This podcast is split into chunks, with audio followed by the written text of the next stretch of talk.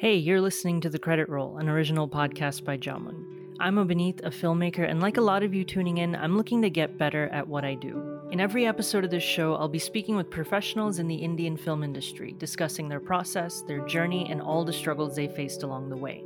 Today, we have a very special guest with us. Her name is Sooni Taraporevala, and she was a screenwriter for Academy Award nominated film Salaam Bombay, as well as Mississippi Masala, The Namesake, Such a Long Journey, My Own Country, Dr. Babasaheb Ambedkar, Girl Rising, and more recently, she wrote and directed Little Zizou, and of course, the just released Yeh Ballet, which we'll be focusing on today.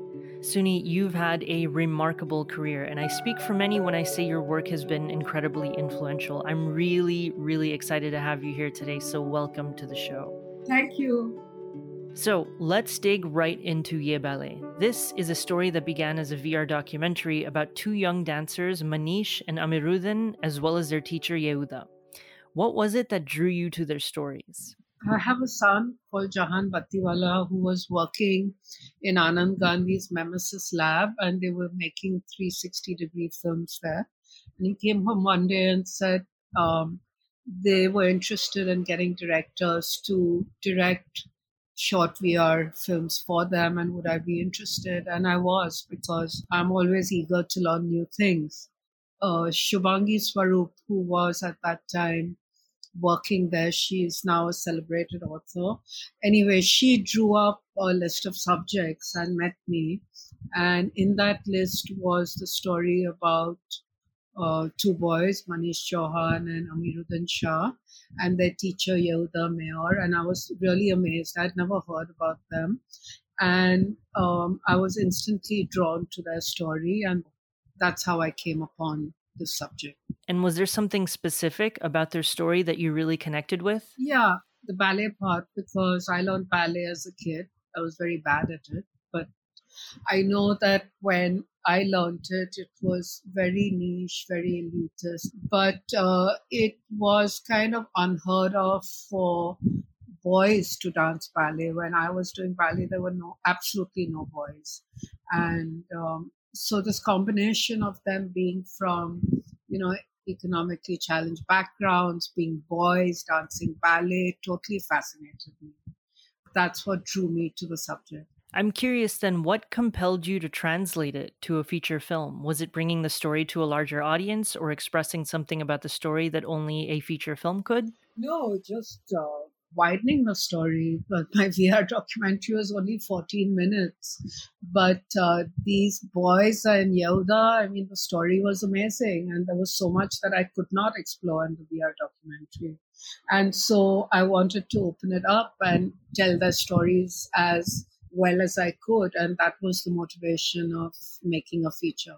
Okay, right. And you mentioned in an interview that you cried when you first saw Manish and Amiruddin dance together. What made you react so strongly to their performance and where they were dancing? It wasn't even a studio, it was just a, a place with uh, stone floors in which they had the class. And these boys had worn out shoes and these stone floors to dance on. But soon as they started, they took my breath away, and I could not believe what I was seeing because these two boys were so much better than we ever were or ever could be. And that includes the best dancers of my class, and I was not one of them. Um, and that's what made me cry because I just couldn't believe what I was seeing. Okay, and getting into the feature film now, what was the casting process like? On one hand, you have Manish playing himself as Nishu, and you have Achintya playing Amiruddin. How did you decide casting them? My biggest stress was when uh, when I knew that Amir couldn't be in the film. Uh, when I originally planned for the film, I auditioned both Amir and Manish, and thankfully they were both very natural in front of the camera, and so I was very relieved.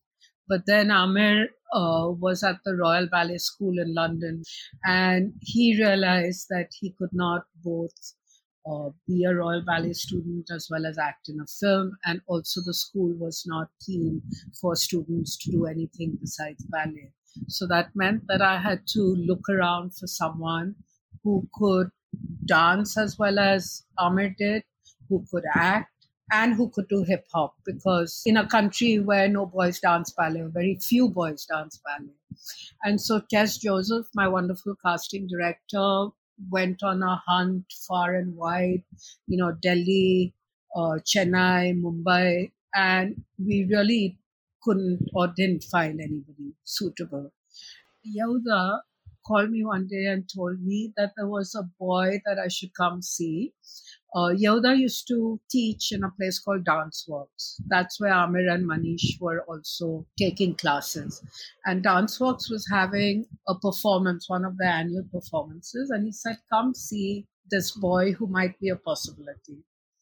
He sent me a photo of Achintya, and I was instantly fell in love. So I went to the performance with you know, high hopes.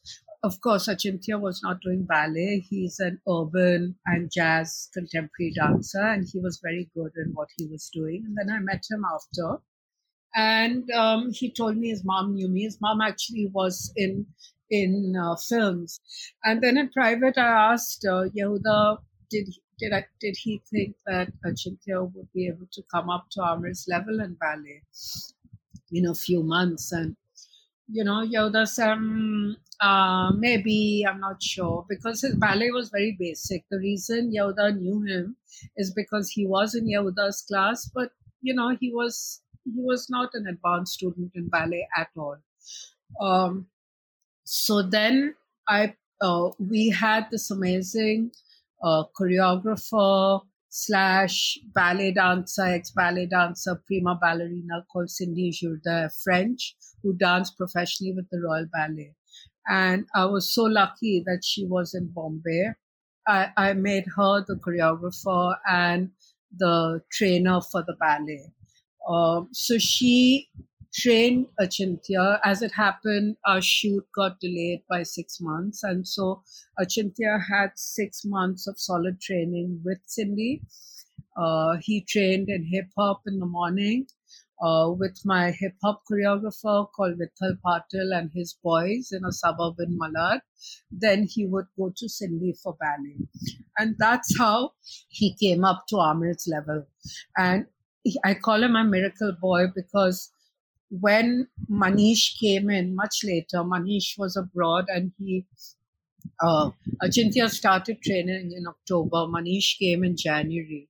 And then when they started dancing together, that's when I realized and blessed my lucky stars and all the gods above for sending me Achintya, for sending me Cindy, because that's how the film got made. Otherwise, it would not have worked. Achintya needed to be very convincing because in the film, you know, he's the one with the natural talent who who is the teacher's favorite.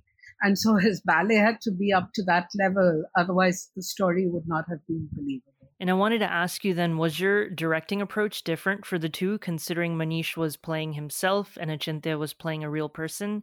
Was it different for both of them? Uh, not really, because um, for both of them, I put them uh, in an acting workshop.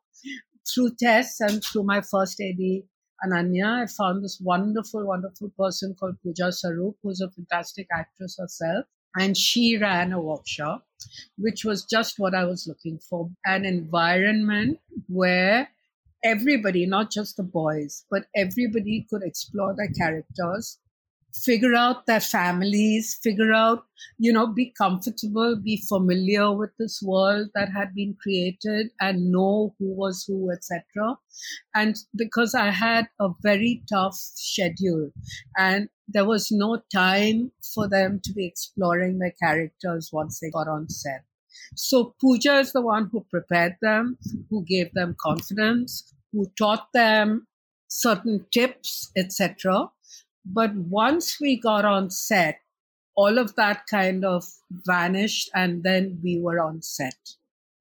You know, uh, it's it's a strange thing that happens that all the prep you do, and this is my experience of it. Like even with short breakdowns, etc., you prep extensively, but once you get on location, you're going with the flow, and so that's how. So both the kids knew what I was looking for primarily was a naturalistic performance. I was not looking for any dramatics. And I'm always open to improvisation. Manish, actually, this being his own story, a lot of the lines came from him, and I welcome them. For Achintya, I told him, You are not imitating Amir. You are the character of Asif. I didn't want him to be awed by, you know, having to mimic or imitate Amir, who he knew actually from ballet class. Same with uh, Julian. I wanted Julian to play the character of Saul. This is also why I changed the names. I, I didn't want him to be imitating Yehuda. Yeah, I guess it allows for a more organic performance. Yes, and freedom. Yeah. Right, right. Yeah. And I wanted to ask you about the last scene of the film. It shows Nishu and Asif looking out the window of an airplane as they finally begin their journey abroad, and it hits really hard. It's such a memorable, proud, and emotional moment for the two. What was it like directing Manish, who was reliving that moment as Nishu? Well, uh, I'm laughing because I'm just thinking back to when we shot it. It was our first it was on our first day of shoot. It was the first scene we shot oh, wow. of the film. Okay. And okay. the plane was actually in one corner of uh, Golden Tobacco Factory. And my uh, production designer, Shailaja Sharma, had created this uh, section of the plane in one corner. And it couldn't be more different from Manish's real experience because he was looking out of the window at a green screen. he had a camera in his face. I see. I so there, there was no. Right. Um, uh, that was an acting job for him. I'm sure in some way he did go back to you know the real day of him leaving, etc. But as I said, he was not looking at the lights of Mumbai as he, you know, lifted into the sky. He was looking at a green screen. I like the contrast in that shot between how Nishu and Asif are reacting. Because on one hand, Nishu is so excited and chirpy, but yeah. Asif, who's been in some ways this not afraid yeah. of anything kind of person, you see fear and trepidation in his yeah. eyes and expression. And it was really poignant. And I really connected to that moment. I'm so glad you got that. You're the first person who's mentioned it, but it was a very conscious decision. I just wanted to reverse the roles.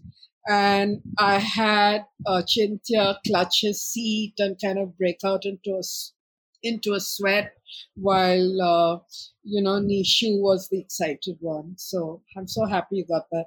it was a really beautiful moment, and and it reminded me of the first time I left India uh-huh. to go uh-huh. to college. You captured the bittersweet, yeah. nervous excitement of that entire farewell really well. Actually, the the farewell at the airport with everyone being there was also a kind of reference to the time I left for the first time, which was in 1975 when leaving was a really, really big deal at that time airports used to have photographers who would take a picture and then give you a print. And so i have a black and white picture of me in the middle with a garland around my neck and 25 like family and friends who had come to see me off.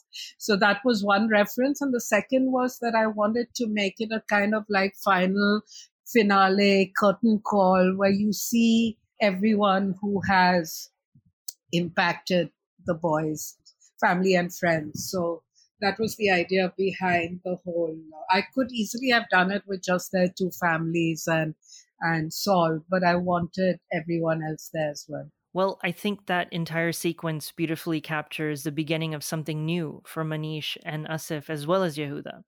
And while we're talking about these characters, I wanted to ask you Yeh Ballet is a film about teenagers. You've done a few films now that focus on youth and childhood. What draws you to that world? When I did Salaam Bombay, I think I was just still an overgrown kid who had not matured.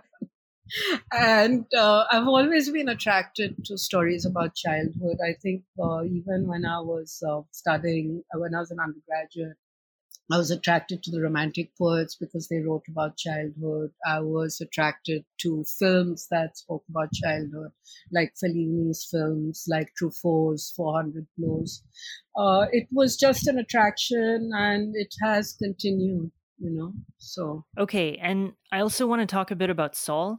He's a character that is told to go to hell several times throughout the film. He smashes a stranger's car, expects Nishu and Asif to cook for him, and at least very early in the film, he has no patience for all of India's quote unquote quirks. One of my favorite lines is, I'm not a tourist. Fuck your namaste. yeah. That was a great line. So it's a very unconventional portrait of a foreigner in India. Yet there is a very relatable humanity within yeah. him so I wanted to ask what drew you to Saul, or should I say Yehuda, as a character? Uh, one thing is that Yehuda is not Saul in totality. I took little bits of Yehuda and I made this character who is called Saul. So in real life, Yehuda, yes, was when he first came in, he was taken to an Israeli guest house in Delhi, not Bombay, and he was totally overwhelmed by you know the noise and the dirt and everything. He he he's still not completely at home, though he is now much more, but he still needs to be guided through Bombay, etc. So I took that and you know one thing I didn't want this character to be was like this foreign savior and so I cut back on the foreign savior bit by upping just the impatience and the hating India and all that. And uh, Yehuda has never broken anybody's car. Okay. I want to say that up front. That, that was a bit crazy. Uh, so, yeah, so it, it was a character that I created but of course the other stuff is all there you know him discovering them and having faith in them and them mm. actually living with him and him you know spending money on them. All that all that is true. Right which is what brings out the more human qualities in him and makes him so relatable. Yeah and also in a film like Yehuda has been here many years now. He's much much more mellow now but it took him all these years to become mellow in a film, I only had an hour and a half. So I had to up the be- beginning part so that the transformation would be that much more obvious. I didn't have that much time to go from him being an angry, hating India character to saying, you know, uh, Namaste India, which was incidentally Julian's line. He came up with it.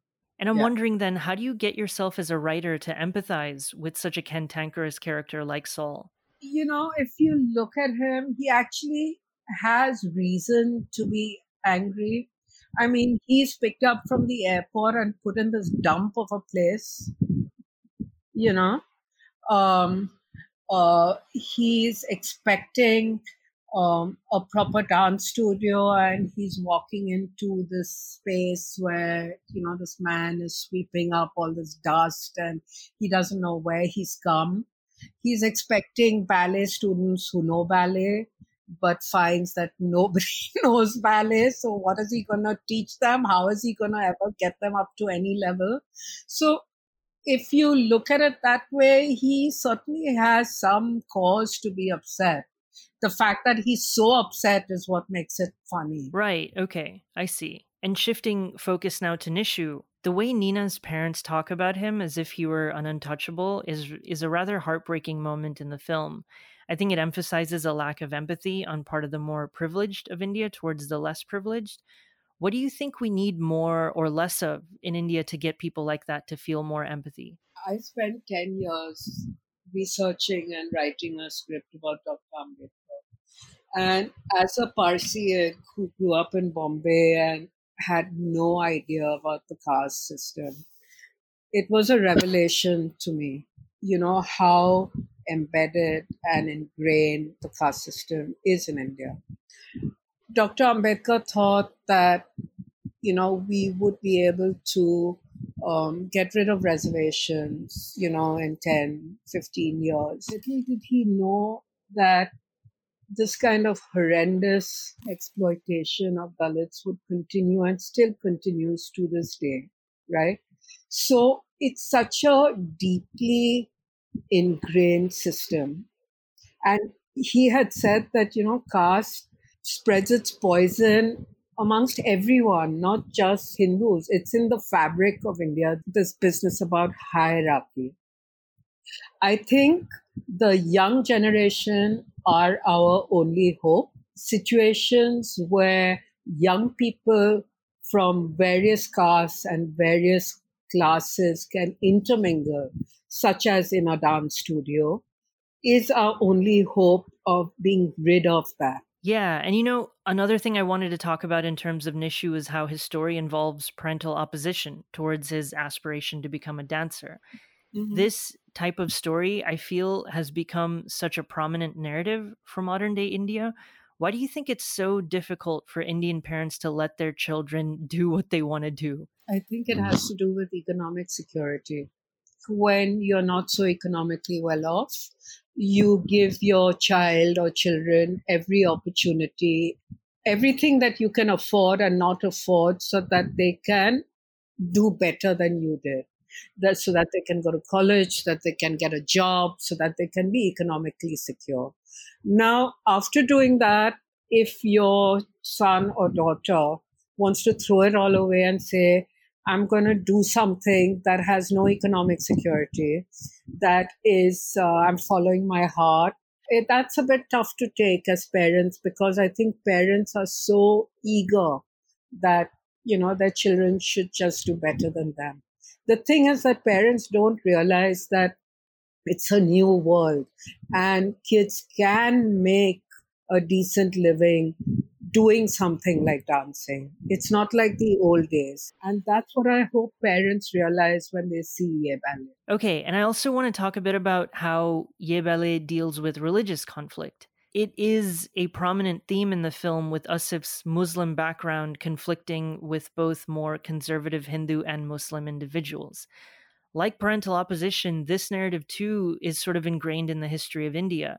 Yet, despite all the pushback, Asif's father ultimately embraces his son's passion. What do you think that says about this conflict? Well, uh, one thing is that we tend to look at people in broad categories and stereotype them. So if you are Muslim, then you think in this way. If you are Hindu, you think in this way. And people are individuals and they don't necessarily fall into those categories. Amir's family, the real Amir's family, certainly did not. Uh, they believed in somebody who I think is someone like a Sufi saint. Aamir's and his family actually lived next to a Sai Baba temple. And when I went on the last day before he was leaving to go to Oregon, and final farewells and goodbyes, and you know, I was taking photographs, and suddenly Aamir disappeared, and I said, "Where's he gone?" And they said, "Next door." And next door was the Sai Baba temple, and he was there, you know, kind of praying, and he knew everybody there, and it really surprised me and it really gave me a lot of hope and heart. Uh, this is what India is. This is what the city is also, you know. And that's what I wanted to bring out more than religious conflict. That's what I wanted to bring out this coexistence in the city of so many different religions and so many different communities. Coexistence when we're allowed to coexist, uh, when we're not cynically kind of pitted against each other and made to fight each other you know? Yeah, that's a really level headed and hopeful way of looking at the situation. One would hope more can see India the same way. And now, moving into more uh, technical questions. As a photographer with a strong visual style of your own, what was your relationship like with Karthik Vijay, the DOP of Yeh Ballet? It was uh, it was a dream we really were in sync. We were on the same page. We have similar tastes. And he gave me everything I was looking for and more. We had a long period of prep. Uh, we started the shoot in April 2019, but I met him around October, November 2018, and he's been on the film since then. We had several conversations, we shared photographs. I love this photographer, Alex Webb, as a reference. He loved it too. I wanted us to use color. I, I didn't want a gray and drab kind of Dharavi look. I wanted it to be colorful, and I love the way Alex Webb uses color and uses light and backlight. And so we share those references, but never wanting him to imitate that or mimic that, but just as something that I love. And then we talked about movement. I was very anxious for the camera to move a lot. Karthik uh, chose a fantastic camera and made a rig so that he was hand holding it 95% of the time. Yeah, so it was a very satisfying and full on collaboration with him that I would repeat any day. Right. And just out of curiosity, do you think at some point in the future you'd ever venture to do the cinematography of your never, own film? Never, never, no. never. Okay. It's a totally different ball game. And yeah. it's very arrogant to assume that just because you're still a photographer, you can go out and shoot a film. It's it's they're very different things. And also when you talked about my style, it's not that I want to impose my photography style on a film I'm making. The film is its own beast, you know. I'm not looking to duplicate the way I take photographs to the way I make films. Uh, the only advantage for me is that yes, I do have a visual sense. Yes, I do understand light. Yes, I do understand lensing. And I do understand framing and what I want or what I like in terms of a visual image. But that's as far as it goes. I can't create it myself. Okay, fair enough. And moving away from technicalities, I want to ask you a question about advice there's these wonderful shots in the film where Asif practices ballet while standing in line for water.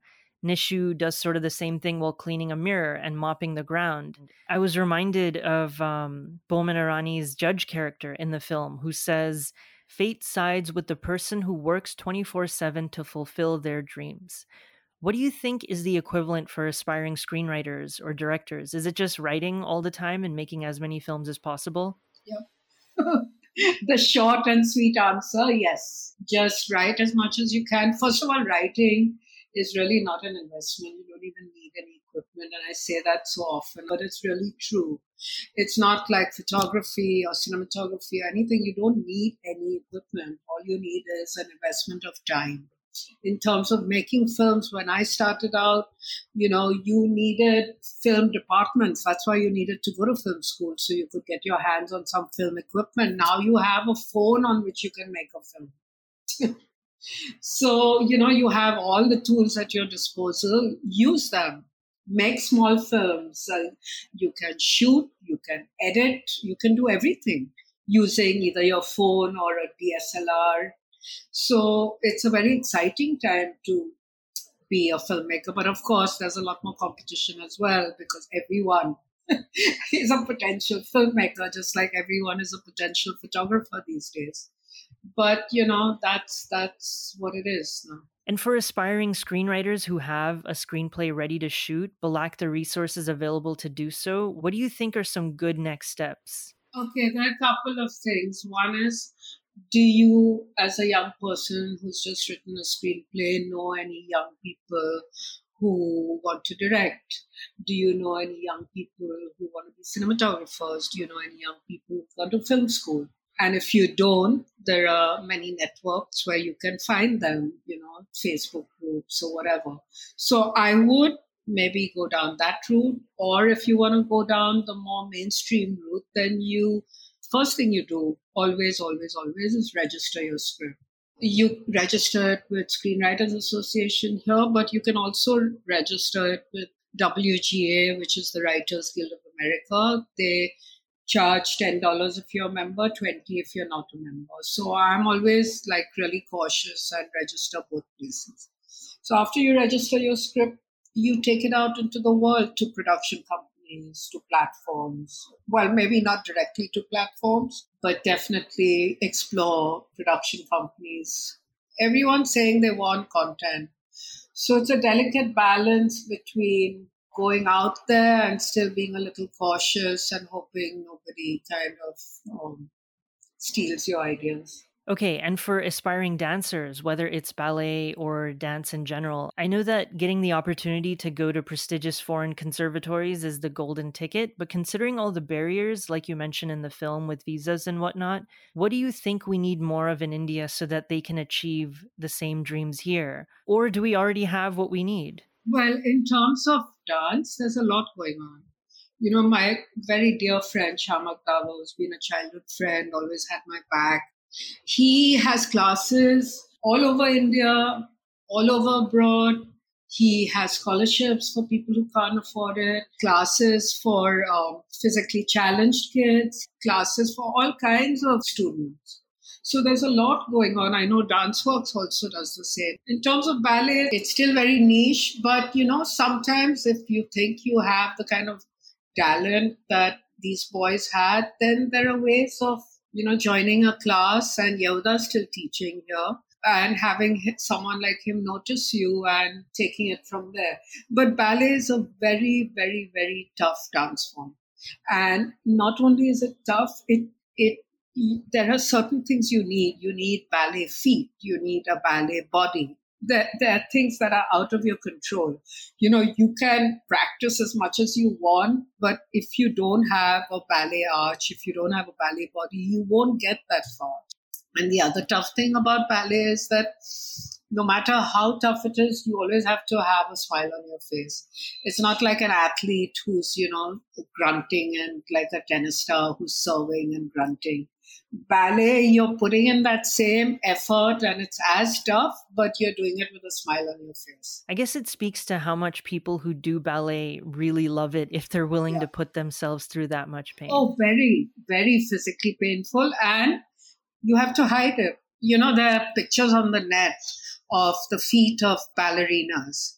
You know, you see the ballet shoe, the ribbon, the, you know, pointed arch, looks beautiful. They take off their shoes and their feet are mangled, they're ugly, and they're bloody, which is, I think, what Black Swan was going for, you know, to, to show the dark underbelly of ballet, but I think that went too far. So, moving into my last question here, is there a moment you think back on when making Yeh Ballet that strikes you as particularly special? I don't have any singular moments. There were lots of them, and ending with uh, a spectacular experience of watching it on the big screen for the first and only time. but you know, we made it for. It was made like a film. Uh, we had excellent sound. I had a great sound designer, Udit Duseja. We went to Abbey Road for the sound mix, and you know, Karthik's amazing cinematography, Shailaja Sharma's amazing production design. You know, it's it's a very technically it's a, it's a really good film, and it looks fantastic on the big screen. So that was the one time I saw it, and I hope I hope fingers crossed I'll be able to watch it on a big screen sometime again.